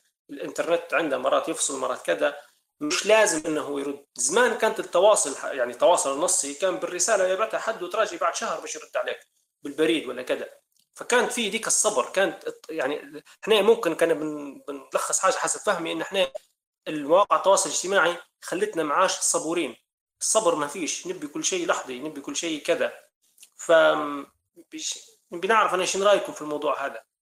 هو بس حاجة بس أخيرة هو من ناحية سيكولوجية نفسية حتى من ناحية يعني neuropsychology يعني من ناحية عصبية نفسية. السوشيال ميديا عموما أو ال technology لعبت في الكيمياء متاع الدماغ يعني باختصار. فديما الإنسان دماغه أو جهازها العصبي محتاج للشعور بالأهمية أو الشعور بال instant reward يعني يبي ك... خلاص هو هو في حاجة في دماغه غلط. الدوبامين وال acetylcholine وكل ال chemicals في دماغه مش في توازن. فأول ما يبي ال message أول ما يفتح أول ما ي... يعني نفسيته تقول له خلاص أنا نبي نبعث ال message هذاك مفروض أنا نتلقى الرد. لو ما تلقاش الرد بتصير حاجة في دماغها هيك بالرسمي بتصير حاجة في دماغها يعني. هذيك التلخبيطة هي اللي بتخششها في ال mood السيء أو بتخششها في ال defensive mode أو ال defensive mechanism فيبدأ يلوم على الناس ويقول فلان هذا مش حاسبني وفلان ما ردش علي. ف... فمن ناحية علمية نقول لك ال technology لعبت هلبة لعبت هلبة في السيكولوجي ولعبت هلبة في ال... في الفسيولوجي بتاع ال brain فهذه هي ال consequences هذه هي التوابع يعني ال behavior التوابع التغيرات اللي تظهر في سلوك الأفراد. فعلا فعلا صحيح فعلا صحيح. وهذا ردني فكرني بموضوع الألعاب لأن الألعاب والتواصل الاجتماعي مواقع التواصل الاجتماعي عندي عندهم شيء مشترك اللي هو زي ما قلتي موضوع ال reward أو نقول إحنا المكافأة. يعني أنت تطلع لك notification إنه حد بعت لك أو حد رد عليك أو حد أعجب بالشيء. فأنت تحس بالسعادة إنه في اهتمام صار. فأصبح الاهتمام هنا شيء ملموس. تشوفه كرقم يعني لو اهتم بك 10 أشخاص تحس بسعادة مش زي ما اهتمش بك حد. لكن بعدين مع الوقت العشرة أشخاص هذول يهتموا بك تبدأ أنت متضايق جدا لو إنهم 10 بس. لو أنت مثلا تشوف في واحد يهتموا به 500 1000 2000 فأصبحنا كأن العلاقات الاجتماعية أصبحت عبارة عن أرقام أو أسماء تظهر على الشاشة اللي عندنا ونب... ومشاعرنا وأحاسيسنا وأفكارنا كلها تتغير بناء على ما نراه في الشاشة اللي يطلع قدامنا هذا. فموضوع لعب جديات خطير جدا. خاصة الموضوع زي ما قلت انت كيمياء دماغ صار فيها لعب كبير بسبب السوشيال ميديا. فاحنا ممكن نفكروا في موضوع الديتوكسينج أو نقول إحنا الانفصال هو عملية كيف إحنا إن نرد روحنا للوضع الطبيعي. زي ما نقول إحنا إعادة ضبط المصنع تاع دماغنا. هي كيف نقدر نديروا حاجة زي هذه؟ وكيف إن إحنا فعلا نبدو واعيين جدا إن لا نتعامل معها بطريقة ما ونرد الكيمياء تاع الدماغ بشكل طبيعي. آه، حتى في آه، مرة دراسة كانت موجودة إن بسبب ال texting وإن الرسائل النصية اللي تصير في الماسنجر والتليجرام والحاجات هذه الإنسان الإنسان صار شوية ربكة. هو قاعد يشوف في النص قدامه مجرد مش قادر يشوف لا شخص يضحك قدامه ولا شخص هل هو حزين أو فرحان أو فالإنسان قاعد يتعامل مع حاجة مجردة. ما ما فيش أي تعبيرات في الوجه ما نشوف في شيء. تو الإيموجي ها ضافت. حتى الإيموجي أحيانا تبالغ في رده الفعل. يعني لما يجي يبعث لك هذاك الوجه اللي يضحك هو ما يضحكش بالطريقة هذه أحيانا يكون في وضع غير الضحك. ففعلا الإنسان صار له confuse من من من ال social media ومن الحاجات والعلاقات. أصبحت فعلا أحيانا أنت لما تبعث لي رسالة وتبعث لشخص تتوقع تنظر له إنه هو في هيئة وهو مرت في هيئة أخرى. ففعلا صار الوضع صار له تخبيط شوية. آه وخاصة أنت إضافة لكلامك هازر زيادة عن الموضوع هذا كله اللي حكيتيه موضوع المشاعر وكذا موضوع الربكه بتاع الصورة الشخصية. أو انه واحد يبدأ يقول لك خير هذا هيك مداير أو خير شكله هيك أو كذا. هو عبارة عن صورة. صورة مرت له هي screenshot للحظة من الزمن. هو ما يعرف انه ممكن هذا شخص متضايق وحزين أو كذا. فيبدا يتعامل بناء على الشيء هذا. في لا في حاجة ممكن تو أنتم في في حد بيشارك لكن أنا غير بنقول حاجة تضحك شوية بناء على العلاقات الاجتماعية وال social media. في بعض الناس آه، خاصة الكبار في السن تو خشوا مؤخرا على التواصل الاجتماعي زي ما إحنا بالمقلوب. ففي مرة أم خاصة لبنتها يعني بتكلمها فتخش تكتب لها على الخاص آه تكتب لها على الجوال بتاعها الحائط بتاعها وتكتب لها. يا بنت مش عارف شو كذا واحد. فالموضوع هذا سبب حرج لها قدام زملائها وقدام كذا وكل شيء. فإحنا عندنا مشكلة في موضوع الأدبيات استخدام التواصل الاجتماعي. هل إحنا فعلا متقنين إلى أدبيات استخدامها ولا لا؟ لأن للأسف إحنا معظم أعتقد كلكم اللي معايا في الشات في الحديث هذا يعني كبار في السن وكلكم شهدتوا السوشيال ميديا أو التواصل الاجتماعي خش في عالمنا إحنا ما فتحناش عيوننا عليه. يعني إحنا كنا قبلها وبعدين شفناه وعشنا معاه. يعني ما فيش حد جاء قبلنا انصحنا. يا ناس لما بتستخدموا التواصل الاجتماعي ديروا واحد اثنين ثلاثة. جنبوا هذه أو ما ديروش هذه. لا إحنا جانا هيك إحنا إحنا خشنا فيه زي الحادث ما نعرفوش. فلهذا قاعدين إحنا ما صغناش أدبيات واضحة. لما تستخدم ال social media اتبع الطريقة الفلانية ما تدير شك ما تدير شك ما تدير شك. هل تشوفوا محتاجين نديروا زي العقد أو نديروا زي اللائحة أو نديروا زي القوانين أو كيف تسموها سموها تضبط يعني أو تنظم يعني تعاملنا مع التواصل الاجتماعي. ولا لا ولا أنا أشوف في الموضوع متغير صعب إن إحنا نقدر نسيطر عليه. أو اننا ممكن كل شخص ينظر له بشكل مختلف عن الثاني. آه هو الموضوع متغير. ولكن أنت لما تجيب تحط قوانين سواء تكنولوجيا خلينا مثلا نتكلم على الفيس. أنت فيس موجود عندك من كل العالم. فشنو هي القوانين اللي حتمشي مع كل ثقافة مع كل بيئة ومع كل مجتمع؟ مثلا إحنا لو جينا كمسلمين نبغى نحطوا قوانين آه طبقا لإسلامنا مرات ما ترضاش بها دول أخرى أو مرات ما ترضاش بها ثقافة أخرى. لكن لو حنجو نقسموا ال social media على كل ثقافة ممكن تدير آه قوانينها الخاصة بها وكل آه يعني كل بلاد حتدير قوانينها الخاصة بها ممكن. ولكن إن باش إحنا القوانين هذا نفرضوها بصورة عامة حتكون صعبة شوية. هذا اللي نعتقده يعني. هو فعلا كلامك مزبوط انها تختلف كل ثقافة وغيرها. هي مرات مش فكرة إن القانون بيكون ساري على الناس يعني زي ما نقول إحنا التوجيهات فقط الانسان يتبعها يعلموها في المدارس. يعني المفروض تبدأ في مثل المادة في المدرسة أو الأب والأم يعلموها لصغارهم إنه يا ولدي لما تتعامل مع ال social media افعل كذا ولا تفعل كذا. لما بيصير موقف هيك يتصرف بطريقة فلانية. زي ما واحد يعلموه قيادة السيارة قبل ما يخش بيسوق السيارة يعلموه كيف باش يتجنب الحوادث. فإحنا مرات الحوادث اللي تصير الحوادث الاجتماعية اللي تصير على ال social media خطيرة جدا مرات. لأن خاصة توا يعني موضوع حساس يوصل لدرجة ان مرات لو تصير أخطاء من بين الزوجه أو تدير خطأ ما على ال social media توصل مرات حتى يطلقها بسبب جهل ما بالتواصل الاجتماعي يعني مثلا تجي علقت ولا كتبت post ولا دارت reaction عليه post لحد ما يجي راجلها من باب إنه مش فاهم يحس إنه يدير إسقاط يعني نخش في موضوع الإسقاطات موجودين لأن كان هي خانته أو إن هي مثلا آه، مغرمة بشخص أو تخش خيالات في دماغها توصل انه هو يرتكب يعني آه، أخطاء في حق زوجته وكذا يوصل زي ما قلت لك موضوع الطلاق ويوصل لمشاكل بين عائلات.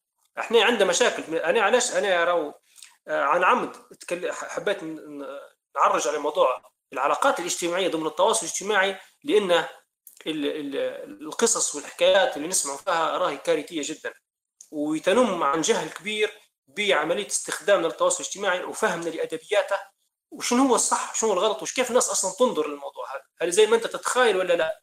هل أنت فعلا ملعوب بدماغك زي ما قال صفاء الكيمياء بتاع دماغك متغيرة ولا ولا شنو إحنا فعلا محتاجين آه أنا ممكن تو زي ما قلنا في النص ساعة اللي درتها في الحلقة هذه هي راهو أعتقد لو أنتم تشوفوا إنه يحتاج آه نقاشات أبعد من هيك ممكن بدل ما نخلوه زي تو إحنا حوار مفتوح نحاول نستضيفوا حد متخصص نديروا معاه جلسة زي هذه.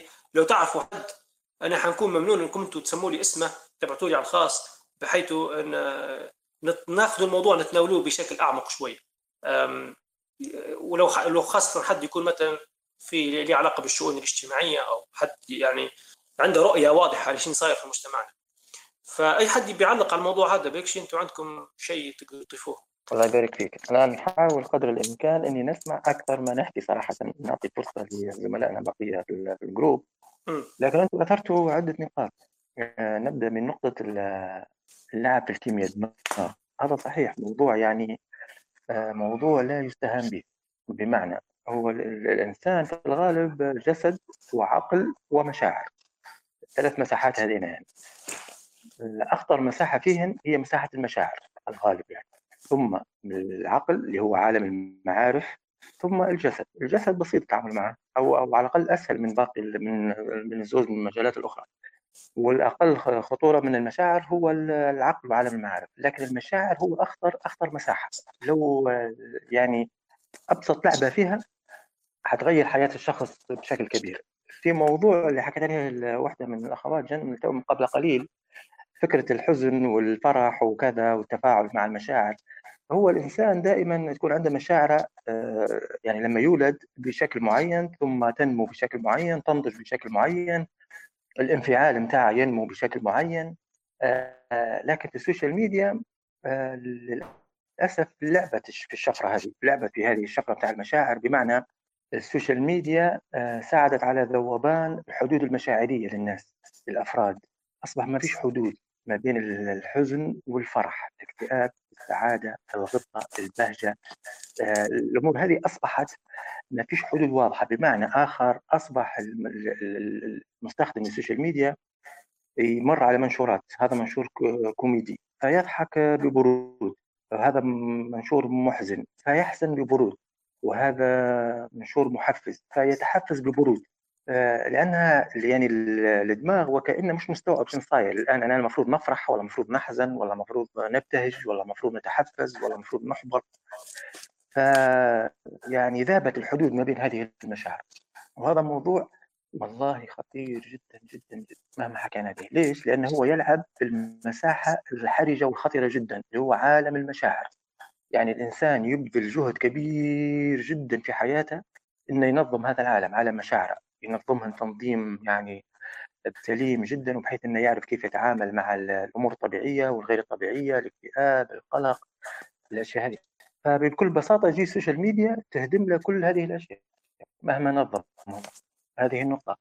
النقطة الأخرى في موضوع التواصل آه، على البروتوكول التواصل وكذا هو صحيح يعني هو بدأ يتكون في بروتوكول مش بشكل رسمي يعني أنا أعتقد بشكل رسمي ولكن ممكن نقوله بسبب الناس. يعني لو مثل عبد الرحمن لو تلاحظوا أعتقد البقية يوافقوني إن لما شخص يكتب رسالة مثلا على واحد من على المنصات أو على الوسائل يعني فرضا الواتساب وبعدين تخطأ في كلمة لما تعودها شو تدير جنب الكلمة اللي صححتها تدير نجمة.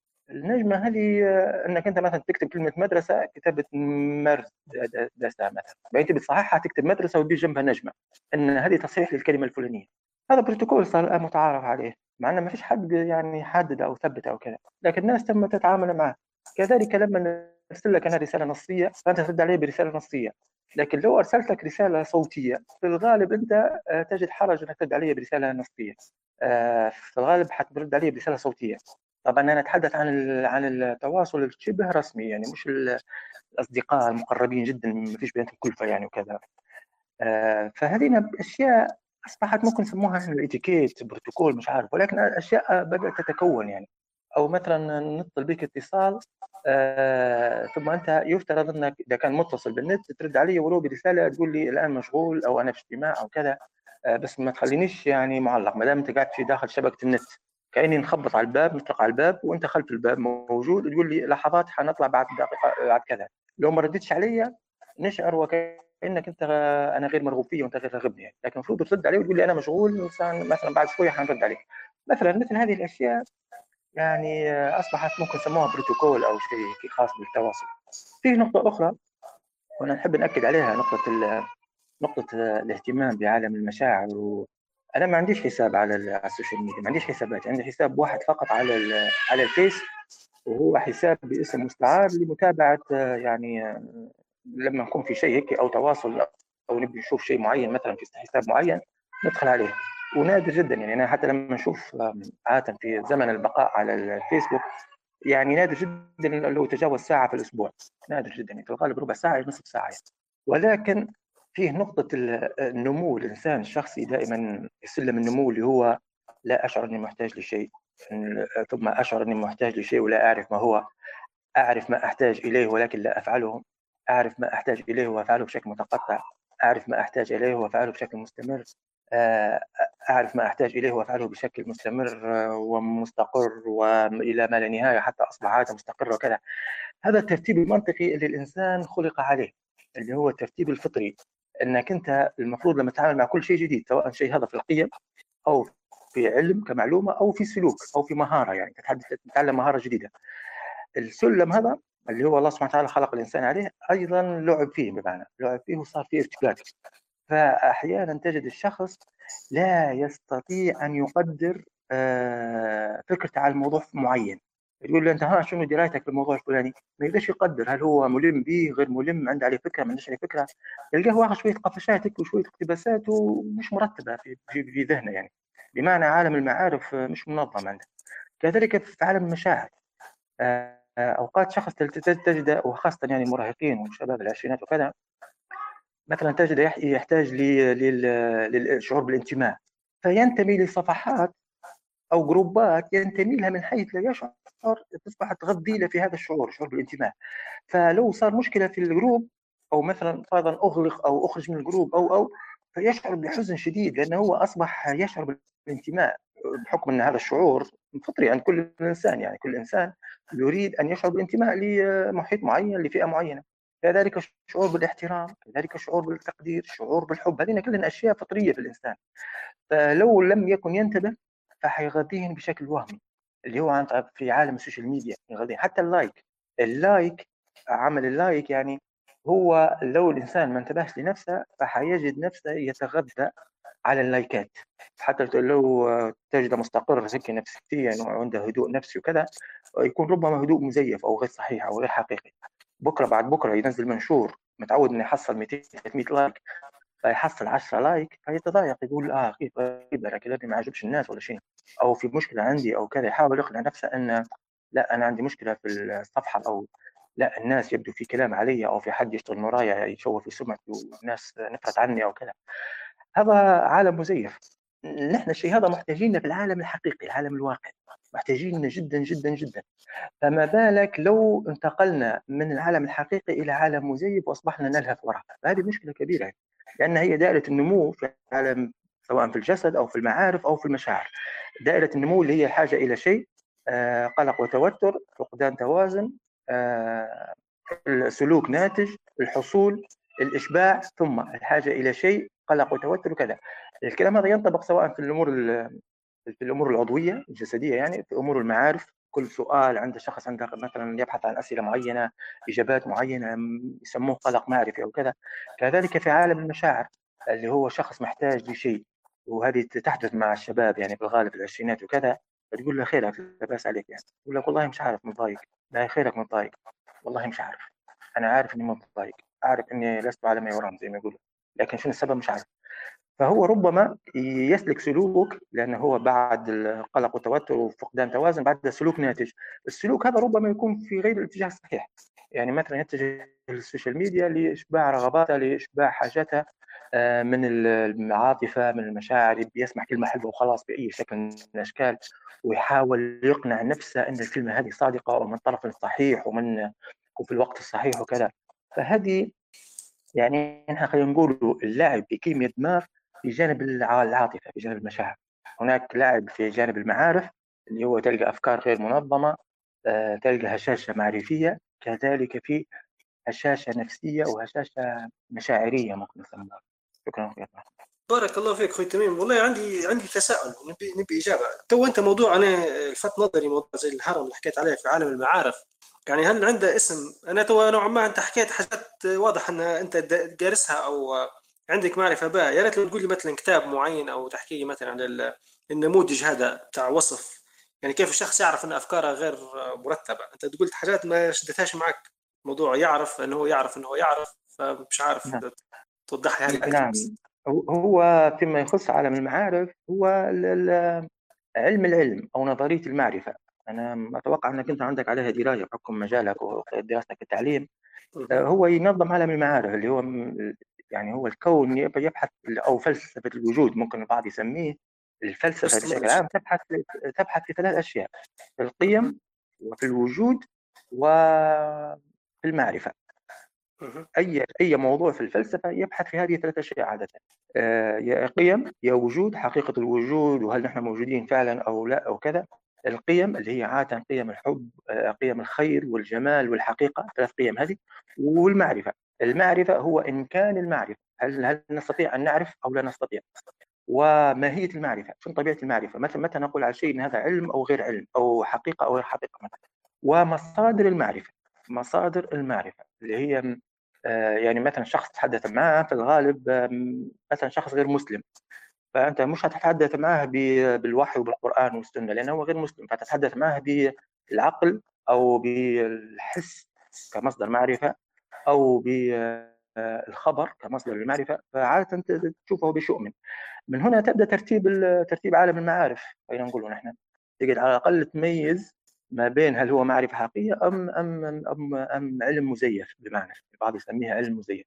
آه هو هذا اللي يبحث في هذه النقطة. نقطه إني لا أشعر أني محتاج لشيء.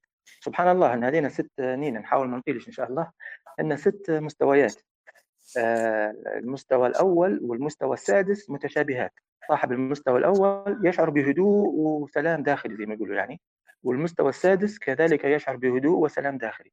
اللي هو لا أشعر بج... لا أشعر أني محتاج لشيء لا شيء جسدي ولا شيء معرفي ولا شيء عاطفي. يعني مثلا لا يحتاج إلى طعام لأنه هو مش جيعان ولا يشعر أنه جيعان ولا يحتاج إلى معرفة لأن ما فيش سؤال عالق في ذهنه يحتاج معرفة ولا يحتاج مثلا لشعور بالتقدير لأنه هو يشوف أنه مقدر نفسه وأموره تماما. الثاني هو يشعر بشيء ولا يعرف ما هو. المستوى الثالث يشعر إنه محتاج لشيء ويعرف ما هو ولكن لا يفعله. اللي هو الكسول ممكن نقول هنا المستوى اللي بعده اللي هو يشعر إنه محتاج لشيء ويفعله ولكن بشكل متقطع. والمستوى الخامس يفعله بشكل مستمر يعني يشعر إنه محتاج لشيء ويعرف ما هو ويفعله بشكل مستمر. المستوى السادس هو يعني مستوى ملكي ممكن نسموه إحنا شوية هيك مستوى ملكي. يعني الناس في الغالب لا يصلوه ولكن يكون يعني مثل الطموح إنه يصلوه.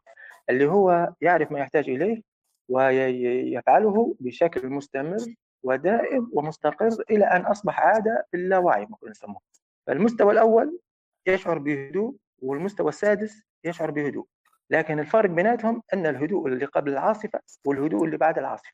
يعني المستوى السادس هذا يشعر بالهدوء بعد ما اجتاز كل المراحل وشعر واجتاز كل العواصف يعني وشعر بالهدوء. لكن المستوى الأول وجزء كبير من الشباب أنا لما أتناقش معاهم هم موجودين في المستوى الأول فيقول لك لا أنا أموري هانية. مش محتاج لشيء ولا لا الكلام اللي فيه هذا أنا ما يعني لا أشعر بالقلق ولا أشعر إني محتاج لشيء. فأنا نعرف إنه هو هذا في الهدوء اللي يسبق العاصفه هو حيدخل للمرحلة الثانية والمرحلة الثالثة والمرحلة الرابعة. شئنا أم أبينا؟ شعر أو لم يشعر يعني. نعم صحيح بارك الله فيك. والله عجبني الموضوع. وحسيت إن المرحلة السادسة اللي تحت كراي زي ما نقول إحنا مرحله ال proficiency أو إحنا الإتقان أو لو ماستر في هذيك الحاجة. بحيث إنه خلاص يعني حاس نفسه مرحلة الإتقان ومش محتاج إنه يتعلم. أنا تو أنا لما تحكي أنت أنا حاولت نص نسقطه على معرفتنا بشيء ما. لأن يعني كانت عندي عندي هم داخلي موضوع انه كيف بنرتب المعارف لأطفال أو لمجموعة من الناس. فكيف نعطي نضبط إن الشخص هذا واصل لأما مستوى. هل هو تو حاليا مرحلة الإتقان أو مرحلة نص نص؟ انه هو قاعد جاهل مش عارف شيء. فبارك الله فيك. وفعلا موضوع نظرية المعرفة يعني آه، في لب الفلسفه وأنا المدة اللي فاتت كنت مهتم أكثر بموضوع المنطق والتفكير الناقد يعني قريت عليه لكن نظرية معرفة عندي بها اطلاع لكن قاعد ما غصتش فيها حق صراحة. فإحنا تو إحنا تو بنرجع شوي نقطة بسيطة إحنا تم الوقت لكن بن... بنعقب على نقاط ذكرها أخونا تميم أساسية اللي هي موضوع ال social media تو حاليا بتتلعب في المساحات الأساسية اللي هي مساحة طبعا هو قال ان في مساحات الجسد والعقل والمشاعر المشاعر هي أعقد المساحات. ال social media بدأ يلعب فيها وصار زي ما حكى موضوع البرود. بدنا زي ما نشوفوا آه، منشور حزين منشور كذا فتفاعلنا يكون مش مضبوط. اتكلم عن نقطة البروتوكول والإتيكيت. إحنا فعلا محتاجين الإتيكيت والبروتوكول. وذكر مثال لما واحد يكتب حاجة غلط ويصلحها والمكالمات الصوتية. وبعدين حكينا على موضوع أيضا ال social media لعبت في موضوع المعارف بتاعنا. فالشخص ما عادش عارف روحه هل هو عارف مش عارف نص نص حاسب شعور وكذا. فهذه من الحاجات اللي يتكلم عنها اخونا تميم حنعطي توا آخر تعقيب لأي حد يبي يشارك في الموضوع هو وبعد إن شاء الله حنختم الجلسة بتاعنا. أي حد يضيف المساحة معه. تفضل خير عبد اللطيف. وعليكم وعليكم السلام ورحمة الله. شكلك في السيارة. السلام عليكم. وعليكم السلام ورحمة الله. آه كيف؟ إيه كنت في الجامعة والله. سمعت في الأخير لحقت أنا على الأخير والله. الجزء اللي قاله تميم والله في الأخير لحقت عليه. والله يعني ممكن الحاجة الوحيدة ممكن نقول عن آه لما تكلمتوا بكري على الأدبيات والبروتوكولات اللي المفروض تندار هو الفقهاء كانوا زمان آه، كانوا لما تكون مثلا نقولوا إحنا فيه ظاهرة جديدة طالعة كانوا يديروا لها بعض الأداب اللي يستنبطون من الشريعة. طبعا هذا الأمر تلقاه حتى في قصص الصالحين. مثلا يقول لك آه، مثلا في بر الوالدين يقول لك مثلا فلان كان ما يصعدش على الدور في الدور الثاني إذا كانت أمه في الدور الأول. مثال. أعتذر منك أخوي عبد اللطيف. المشكلة في الإنترنت والتواصل كلام جاي مقطع ما فهمناش فإن شاء الله لو تحسن الصوت عندك تقدر تلحق معنا في الدقائق الأخيرة. آه، أي حد عنده إضافة أخرى؟ آه نعم هي شهوة الكلام مشكلة صراحة.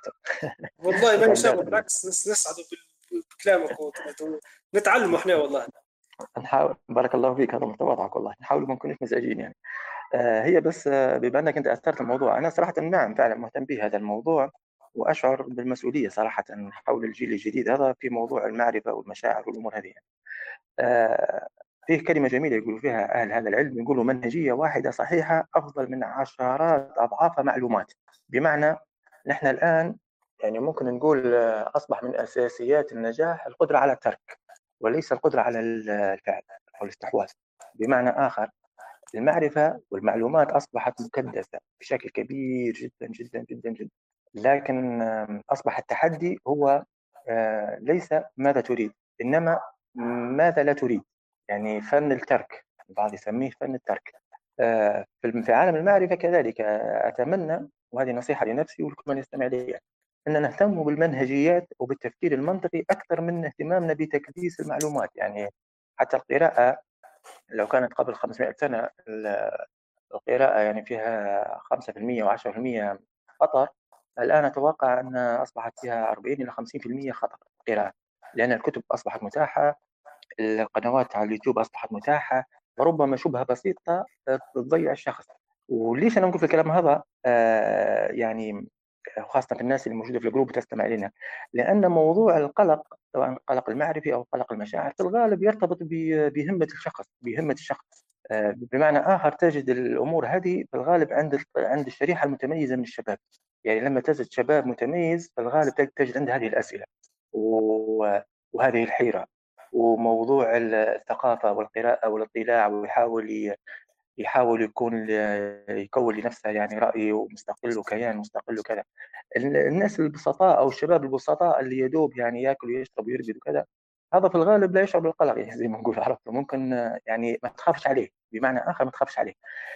آه لكن الناس وأنا من قبل متابع لك يا أخوي عبد الرحمن في موضوع اختيار التخصص وموضوع الفيديو بتاعك انت اللي هل انت قلت صحيح في المال بتاعك صحيح أيوه. المراحل هذه في الغالب مع ال مع ال مع الفئات المتميزة. مع الشباب المتميز تجد عند الحيرة هذه وعند القلق هذا ويسعى خلف الأجوبة على الأسئلة اللي عالقة في ذهنه. فهن هنا من مكمن الخطورة هو أن نحن نتعامل مع شريحة متميزة. في الغالب هي 5 أو 10% من المجتمع اللي هي تبحث عن عن الهدوء المعرفي والمنطقية والمنهجية الصحيحة تبحث عن المشاعر المنظمة العميقة الحقيقية. فلو اخترنا هذه الشريحة فنحن في الغالب اخترنا الشريحة اللي حتقود فعشان هيك أنا دائما نقول الناس الغير مميزة ما عندهاش قلق في الغالب يعني. آه والناس اللي عندها قلق في الغالب هي المميزة. يعني اللي تطرح نفسها هذه الأسئلة في الغالب هذول هم اللي حيكونوا شيء بعد خمس سنوات أو عشر سنوات. نعود على نقطة أن منهجية واحدة صحيحة أفضل من عشرات أضعافها معلومات مبعثرة يعني.